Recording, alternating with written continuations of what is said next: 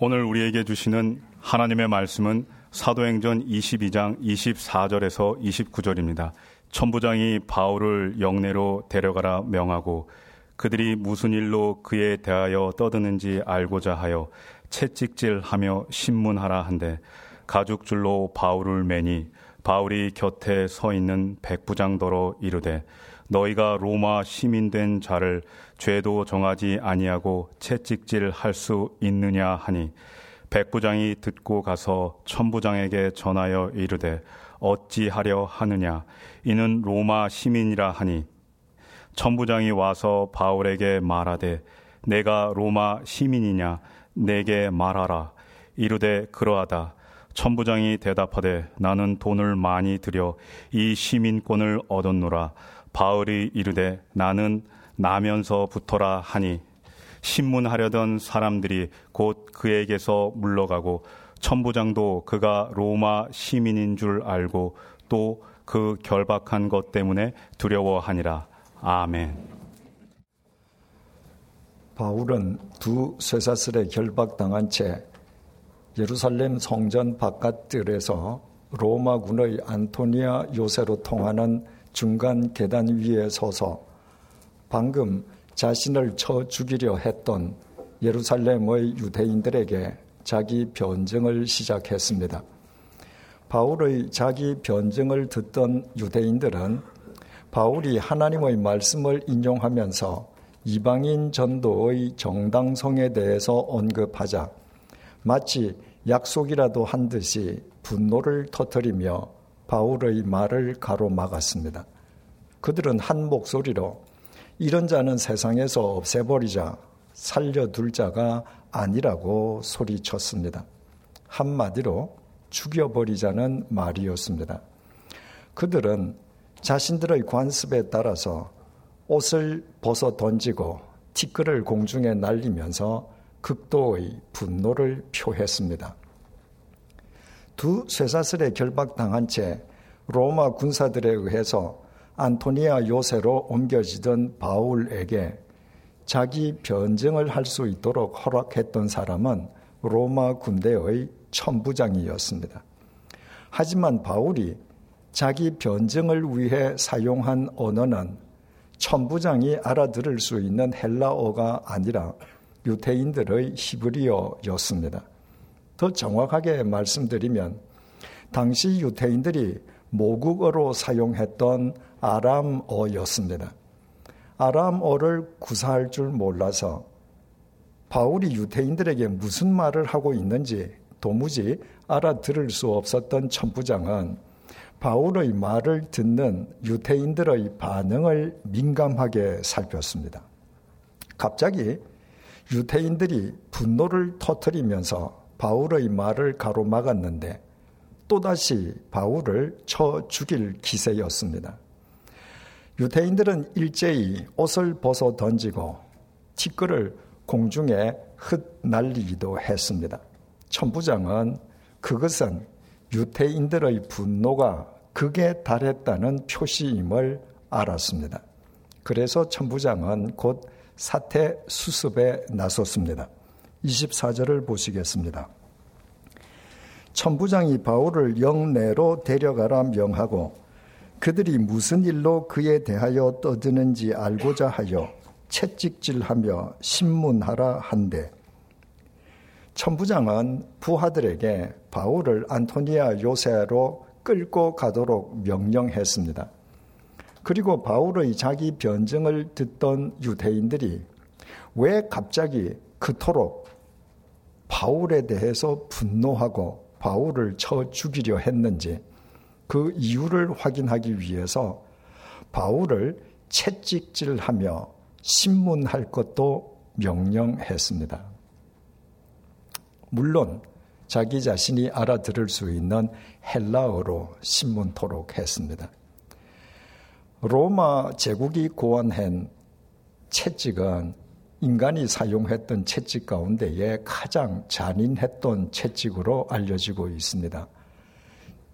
채찍 끝에 쇠붙이를 달아서 채찍을 맞는 사람의 살이 패이고 떨어져 나가게 하는 무자비한 채찍이었습니다. 그 무자비한 채찍질을 당하는 사람은 부상을 당하기도 했고 심한 경우에는 목숨을 잃기도 했습니다. 당시의 평균 수명으로 이미 인생 말년에 접어든 바울이 그 나이에 만약 그 무자비한 채찍질을 당한다면 자신이 가야 할 로마 제국의 심장 로마로는 출발도 해보기 전에 로마군의 채찍질로 예루살렘에서 생을 마감할 수도 있었습니다.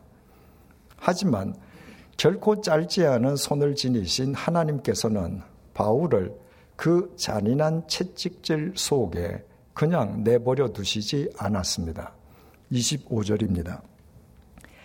가죽줄로 바울을 매니 바울이 곁에 서 있는 백부장도로 이르되 너희가 로마 시민된 자를 죄도 정하지 아니하고 채찍질할 수 있느냐 하니 로마 군사들이 채찍질하기 좋게끔 바울의 두 팔을 들어 올리게 한 다음 양 기둥에 한 팔씩 가죽줄로 묶었습니다. 이제 무자비한 채찍질이 막 시작될 참이었습니다. 그때 바울이 그 현장 책임자인 백부장에게 너희가 로마 시민된 자를 죄도 정하지 아니하고 채찍질 할 수 있느냐고 반문했습니다. 로마 법원 정식 재판을 통해서 범죄 사실이 입증되고 형이 확정되기 전까지는 로마인에 대한 채찍질을 절대 엄금하고 있었습니다. 누구든지 그 법을 위반하면 그 사람이 처벌 대상이 되었습니다. 바울이 로마 시민이라는 말에 백부장은 깜짝 놀랐습니다. 로마 시민인 바울에게 채찍질을 했다가는 현장 책임자인 자신은 말할 것도 없고 채찍질을 명령한 천부장도 무사할 수가 없었기 때문입니다. 26절입니다. 백부장이 듣고 가서 천부장에게 전하여 이르되 어찌하려 하느냐 이는 로마 시민이라 하니 백부장은 그 즉시 천부장을 찾아가 바울이 로마 시민이라는 사실을 보고했습니다. 그리고 어떻게 하실 작정이시냐고 물었습니다. 어떤 경우이든 로마 시민인 바울에게 채찍질을 해서 화를 자초하는 결과가 초래되어서는 안 된다는 의미였습니다. 27절에서 28절을 보시겠습니다. 천부장이 와서 바울에게 말하되 내가 로마 시민이냐? 내게 말하라. 이르되 그러하다. 천부장이 대답하되 나는 돈을 많이 들여 이 시민권을 얻었노라. 바울이 이르되 나는 나면서부터라 하니. 바울이 로마 시민이라는 백부장의 보고에 천부장이 충격을 받았습니다. 그는 즉각 채찍질을 하기 위해서 바울의 두 팔을 양 기둥에 묶어두고 있는 그 현장으로 갔습니다. 그리고 바울에게 내가 정말 로마 시민이냐고 확인했습니다. 그렇다는 바울의 시인의 천부장은 나는 거액을 들여서 로마 시민권을 매입했다고 먼저 밝혔습니다. 바울에게 내가 로마 시민일 줄은 전혀 상상치도 못했는데 너는 대체 어떻게 해서 로마 시민이 되었느냐는 우회적인 질문이었습니다. 바울은 자신은 나면서부터 로마 시민이라고 대답했습니다. 당시에 로마 시민에 한해서 왼쪽 어깨에서부터 아래로 축 늘어지는 토가라는 겉옷을 입을 수 있었습니다. 하지만 토가는 착용과 행동이 불편해서 고위 공직자이거나 공식 행사에 참여하는 경우를 제외하고는 일반 로마 시민은 평상시에는 토가를 입지 않았습니다. 또 그때에는 지금처럼 주머니에 휴대하고 다닐 수 있는 작은 주민등록증도 없었습니다. 로마 시민임을 증명하는 서류는 해당 관청의 공문서 보관소에 있었습니다. 따라서 토가를 착용하지 아니한 로마 시민에게 자기 자신이 로마 시민임을 드러내는 외적 표시는 따로 없었습니다. 하지만 당시의 사람들은 누구든지 자기 자신이 로마 시민이라고 밝히면 그 말을 액면 그대로 믿어 주었습니다. 만약 로마 시민 아닌 사람이 로마 시민을 사칭하면 예외 없이 극형인 사형에 처해졌기 때문입니다. 그래서 자신이 로마 시민이라는 바울의 말도 천부장이 그대로 받아들였습니다.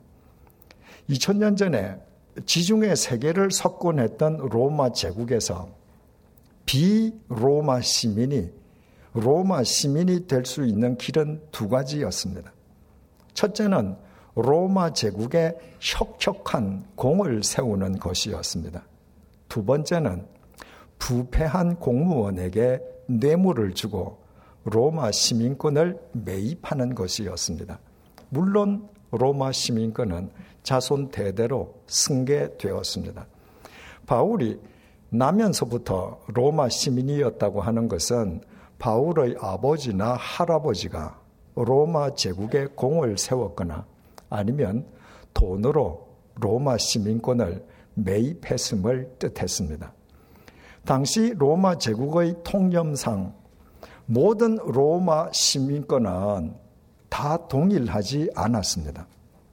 바울처럼 태어날 때부터 로마 시민으로 태어난 혈연적 시민권은 돈으로 매입한 시민권보다 더 귀하게 다루어졌고 매입한 시민권도 매입 시기가 오래되었을수록 더 귀중한 것으로 인식되었습니다. 어느 쪽으로 보더라도 고작 자기 당대에 로마 시민권을 매입한 천부장의 시민권보다 태어날 때부터 로마 시민으로 태어난 바울의 시민권이 훨씬 더 우월했습니다. 29절입니다. 신문하려던 사람들이 곧 그에게서 물러가고 천부장도 그가 로마 시민인 줄 알고 또 그 결박한 것 때문에 두려워하니라. 천부장의 명령에 따라서 바울을 채찍질하려 했던 로마 군사들도 바울이 로마 시민임을 확인하고는 슬그머니 그 현장에서 물러가 버렸습니다. 천부장도 바울을 두 쇠사슬로 결박하여 연행하고 또 채찍질을 가하기 위해서 바울의 두 팔을 양 기둥에 가죽줄로 묶었던 것으로 인해서 두려워했습니다. 정식 재판도 없이 로마 시민을 그렇게 다룬 것만으로도 만약 바울이 고발한다면 자신이 처형 대상이 될 것이기 때문이었습니다. 천부장은 왜 유태인들이 그토록 바울을 죽이려 했는지 이제부터 합법적으로 시시비비를 가리기 위해서 다음 시간에 상세하게 살펴보겠습니다만은 정식으로 산해드린 공회를 소집했습니다. 주님의 부르심을 받은 이후에 바울이 자기 자신이 로마 시민이라는 사실을 공식적으로 그리고 공개적으로 밝힌 것은 이번이 두 번째였습니다. 본래 바울은 주님의 부르심을 받고 자신이 자랑거리로 여겼던 세상의 것들을 다 배설물로 여겼습니다.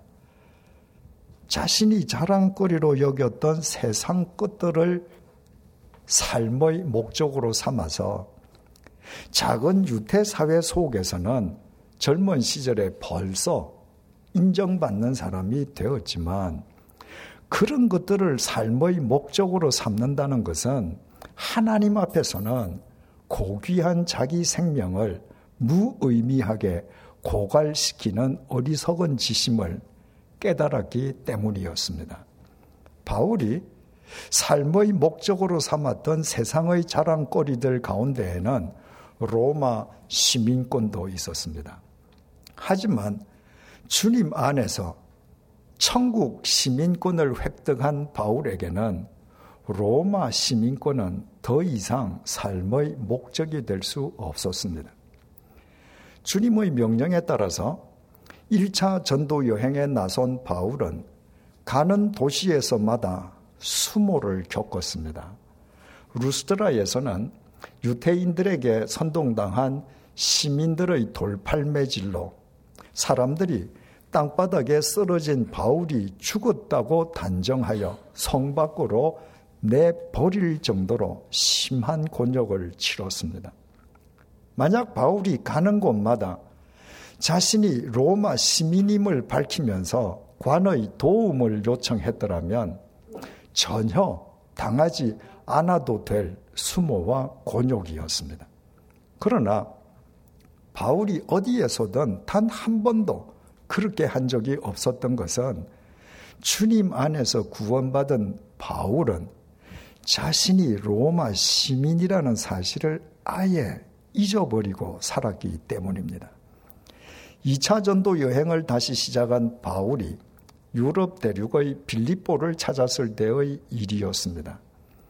그곳에 귀신에 들린 가련한 여인이 있었는데 고약한 몇 사람들이 그 가련한 여인을 내세워서 사람들에게 점을 보게 하고 많은 돈을 벌고 있었습니다.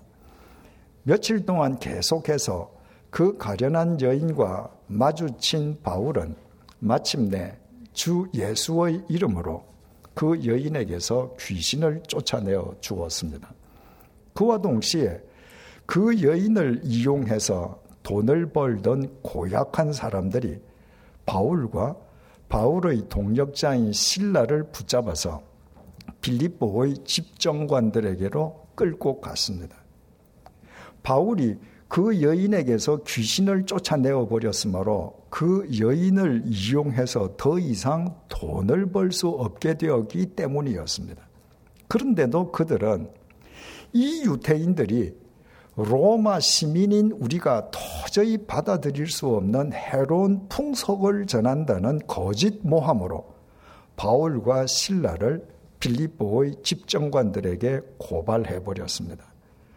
그들에게 선동당한 빌립보의 시민들 역시 소리소리 지르며 그들에게 합세해서 바울과 신라를 집정관들에게 고발했습니다. 이에 빌립보의 집정관들은 아무런 재판 과정 없이 바울과 신라에게 태형을 가하게 한 다음에 그 두 사람을 빌립보 감옥의 지하 감방에 투옥시켜 버렸습니다. 이처럼 바울은 아무런 죄도 없이 억울하게 태형과 투옥을 당하면서도 그때까지도 자신이 로마 시민이라는 사실을 기억해내지 못했습니다. 그날 밤에 주님의 신비로운 섭리로 그 감옥의 간수와 가족들이 바울로부터 복음을 영접하는 구원의 역사가 일어났음을 주님께 감사했을 따름이었습니다. 이튿날 날이 새자 그 전날 바울과 신라에게 태염과 투옥을 명령했던 빌립보의 집정관들이 빌립보 감옥의 간수에게 아전을 보내어서 바울과 신라를 석방시켜 주라고 했습니다. 바로 그 순간에 자신과 신라가 로마 시민이라는 생각이 비로소 바울의 뇌리를 스쳤습니다. 그래서 바울이 자신들의 석방을 통보한 감옥 간수에게 이렇게 말했습니다. 사도행전 16장 37절입니다. 바울이 이르되 로마 사람인 우리를 죄도 정하지 아니하고 공중 앞에서 때리고 옥에 가두었다가 이제는 가만히 내보내고자 하느냐 아니라 그들이 친히 와서 우리를 데리고 나가야 하리라 한데 바울의 이 말을 전해들은 빌립보의 집정관들은 화들짝 놀랐습니다. 그들은 빌립보 감옥의 지하 감방까지 바울과 신라를 황급하게 찾아왔습니다. 그들은 예의를 갖추어서 바울과 신라에게 지하 감방에서 나가기를 요청했고 빌립보 감옥 밖까지 배웅하면서 자신들의 잘못을 가만히 덮어주고 다음 행선지로 조용히 떠나가 주기를 간청했습니다. 바울과 신라에게 두 손이 닳도록 자신들의 잘못을 싹싹 빈 것이었습니다. 로마 시민인 바울과 신라에게 재판도 없이 태형과 투옥을 시킨 것을 바울이 문제로 삼을 경우에 자기들 목이 달아날 판이었기 때문입니다. 사도행전 16장을 살펴볼 때 말씀드렸습니다만은 이때의 바울의 경험은 바울에게 대단히 소중한 깨달음을 안겨 주었습니다. 자신이 배설물처럼 버린 것들이 길이요 진리요 생명이신 예수 그리스도를 삶의 목적으로 삼은 주님의 증인으로 살아갈 때 그 배설물들이 사람을 살리는 생명의 도구로 승화한다는 것이었습니다. 바울이 주님의 부르심을 잊고 세상의 자랑거리들을 배설물로 여겼다고 하는 것은 더 이상 그런 것들을 삶의 목적으로 삼지 않았다는 말입니다. 지중해 세계를 석권한 로마 제국 내에서 2000년 전에 로마 시민으로 살아가는 것은 더없이 큰 특권이었습니다. 로마 제국 내에서 로마 시민과 비시민 사이에는 하늘과 땅만큼의 차이가 있었습니다. 그 로마 제국 내에서 로마 시민으로 태어난 바울이 만약에 일평생 로마 시민으로 살아가는 것을 삶의 목적으로 삼았더라면 바울의 학력과 경력 그리고 바울의 능력과 자질에 비추어 바울은 상당한 출세와 부를 이룰 수 있었을 것입니다. 하지만 그 경우의 바울은 우리와는 아무런 상관이 없는 인물이 되었을 것이요. 그의 인생은 이미 2000년 전에 한 줌의 흙으로 허망하게 끝나버리고 말았을 것입니다. 그러나 바울은 지중해 세계를 석권한 로마 제국 내에서 로마 시민으로 태어나 모든 사람의 부러움을 받는 로마 시민권 소유자이면서도 주님을 위해 그 로마 시민권을 배설물처럼 여기고 오직 길이요 진리요 생명이신 주님만을 삶의 목적으로 삼은 주님의 증인으로 살았습니다. 그때 그가 배설물처럼 버렸던 로마 시민권이 오늘의 본문 속에서 가장 결정적인 순간에 바울의 생명을 지켜주는 보호막이 되었습니다. 그뿐이 아니라 이제 앞으로 상세하게 살펴보겠습니다만은 바울은 로마 시민의 권리를 내세워서 로마 황제에게 상소함으로써 제국의 심장 로마에 로마 제국의 보호 속에서 입성할 수 있었습니다. 그 모든 일들이 결코 짧지 않은 손을 지니신 하나님의 신비로운 섭리 속에서 이루어졌으면 두말할 나위도 없습니다. 이와 같이 삶의 목적으로 삼았더라면 그의 생을 고갈시켰을 로마 시민권이 주님을 위해 그 로마 시민권을 배설물처럼 여겼을 때 그 로마 시민권이 바울과 바울을 통해 복음을 영접하게 될 사람들을 살리는 생명의 도구로 승화되었다고 하는 것이 바로 오늘의 본문이 우리에게 던져주는 메시지입니다. 얼마 전에 이혜인 수녀님과 문자를 주고받던 중에 수녀님이 재미있는 글을 전송했습니다. 그 내용이 이렇습니다.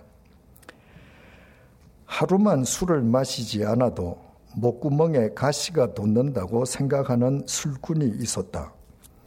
어느 날 그가 존경하는 은사로부터 책 한 권을 선물 받았다. 그는 밤을 새워 그 책을 읽었다. 그 책에는 술이 인체에 얼마나 해로운 극약인지가 상세하게 기술되어 있었다. 술꾼은 깊은 충격을 받았다. 그리고 그는 깊이 결심을 했다. 앞으로는 절대로 책을 읽지 않겠노라고. 이 술꾼에게는 술이 오늘 본문이 언급하고 있는 로마 시민권입니다. 은사가 보내준 책을 밤새워 읽고 충격을 받은 이 술꾼이 그 이후부터 술을 백해 무익한 배설물로 여기기 시작했더라면 그동안 술독에 빠져 살았던 그의 과거가 그 자신만 살릴 뿐 아니라 다른 술꾼들도 술독에서 건져내는 생명의 동력이 되었을 것입니다.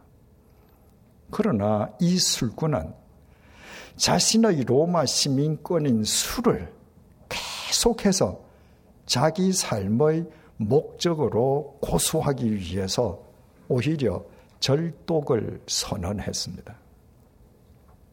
결국 이 미련한 술꾼은 백해 무익한 술과 단 한 번밖에 없는 소중한 자기 생명을 맛 바꾸어 버리고 말았을 것입니다. 그러나 이 미련한 술꾼이 실은 하나님 앞에서 고작 배설물에 지나지 않는 세상의 것들을 삶의 목적으로 움켜쥐고 있는 우리 자신들의 모습인 것은 아닙니까? 우리가 지금 우리 삶의 목적으로 움켜쥐고 있는 우리 각자의 로마 시민권은 무엇입니까? 돈일 수도 있고, 권력일 수도 있고 명예일 수도 있습니다. 하지만 우리의 죽음 이후를 결코 책임져 줄 수 없는 그런 것들을 삶의 목적으로 삼는 한 그런 것들을 더 많이 소유하고 장악할수록 오히려 그것들이 우리 생명의 소진과 고갈을 더 빨리 재촉할 것이요. 다른 사람의 생명에까지 해를 미치게 될 것입니다. 생명 없는 이 세상의 비인격적인 것들을 삶의 목적으로 삼는 것은 자기 자신을 생명 없는 비인격적인 존재로 전락시키는 가장 미련한 행위이기 때문입니다. 영원한 길이요 진리요 생명이신 주님 앞에서는 돈도 권력도 명예도 한낱 배설물에 지나지 않습니다. 그러나 영원하신 주님만을 삶의 목적으로 모신 증인으로 살아가면 그 배설물들이 주님에 의해 자신과 타인을 살리는 생명의 보호막이 될 수 있습니다. 영원한 생명이신 주님을 삶의 목적으로 모시고 살아가는 사람을 통해서는 생명 없는 이 세상의 비인격적인 것들도 주님의 생명 안에서 얼마든지 생명의 도구로 승화되기 때문입니다. 주님을 믿는 우리에게 삶의 목적은 삼위일체 하나님 한 분뿐이시요. 이 세상의 모든 것들은 하나님을 위해 살아가기 위한 수단에 지나지 않습니다. 그러므로 그리스도인들의 참된 믿음은 언제 어디에서나 목적과 수단을 바르게 분별하는 것이라고 할 수 있습니다. 수단이 목적으로 둔갑해버리면 그것이 무엇이든 목적이 된 수단은 사람을 해치는 흉기로 돌변하고 맙니다. 그러므로 그리스도인의 영성은 자신이 삶의 목적으로 삼아왔던 세상의 것들을 배설물처럼 버리는 것으로부터 시작합니다. 그리고 삼위일체 하나님을 삶의 목적으로 모신 증인으로 살아가기 위해서 자신이 배설물처럼 버린 것들이 도리어 결코 짧지 않은 하나님의 손 안에서 사람을 살리는 생명의 도구로 승화되는 것을 확인하면서 그리스도인의 영성은 본문의 바울처럼 날이 갈수록 더욱 깊이 심화됩니다. 기도하시겠습니다. 수단이어야 할 로마 시민권을 삶의 목적으로 삼느라 주님의 십자가 보혈로 구원받은 그리스도인이면서도 나는 천국 시민으로 살지 못하고 폐역한 로마 황제의 신민으로만 살아왔습니다. 수단이어야 할 로마 시민권을 삶의 목적으로 삼았기에 나는 사람을 살리는 주님의 증인으로 살지 못하고 무사람을 해치는 흉기가 되어 왔습니다. 이와 같은 나의 미련함을 오늘 본문의 바울을 통해 깨우쳐 주셔서 감사합니다. 언제 어디에서나 목적과 수단을 바르게 분별하는 참된 그리스도인으로 살아가게 해 주십시오. 바울처럼 그동안 자랑거리로 여겨왔던 세상의 로마 시민권이 주님 앞에서는 한낱 배설물에 지나지 않음을 잊지 말게 해 주십시오. 오직 길이요 진리요 생명이신 주님만을 삶의 목적으로 모신 주님의 증인으로 살아가므로 배설물과 같은 나의 것들이 오히려 사람을 살리는 생명의 도구로 승화되게 해 주십시오. 우리 모두 영성 깊은 그리스도인으로 살아가게 해 주시고 우리의 영성이 세상을 새롭게 하는 생명의 동력이 되게 해 주십시오. 예수님의 이름으로 기도드립니다. 아멘.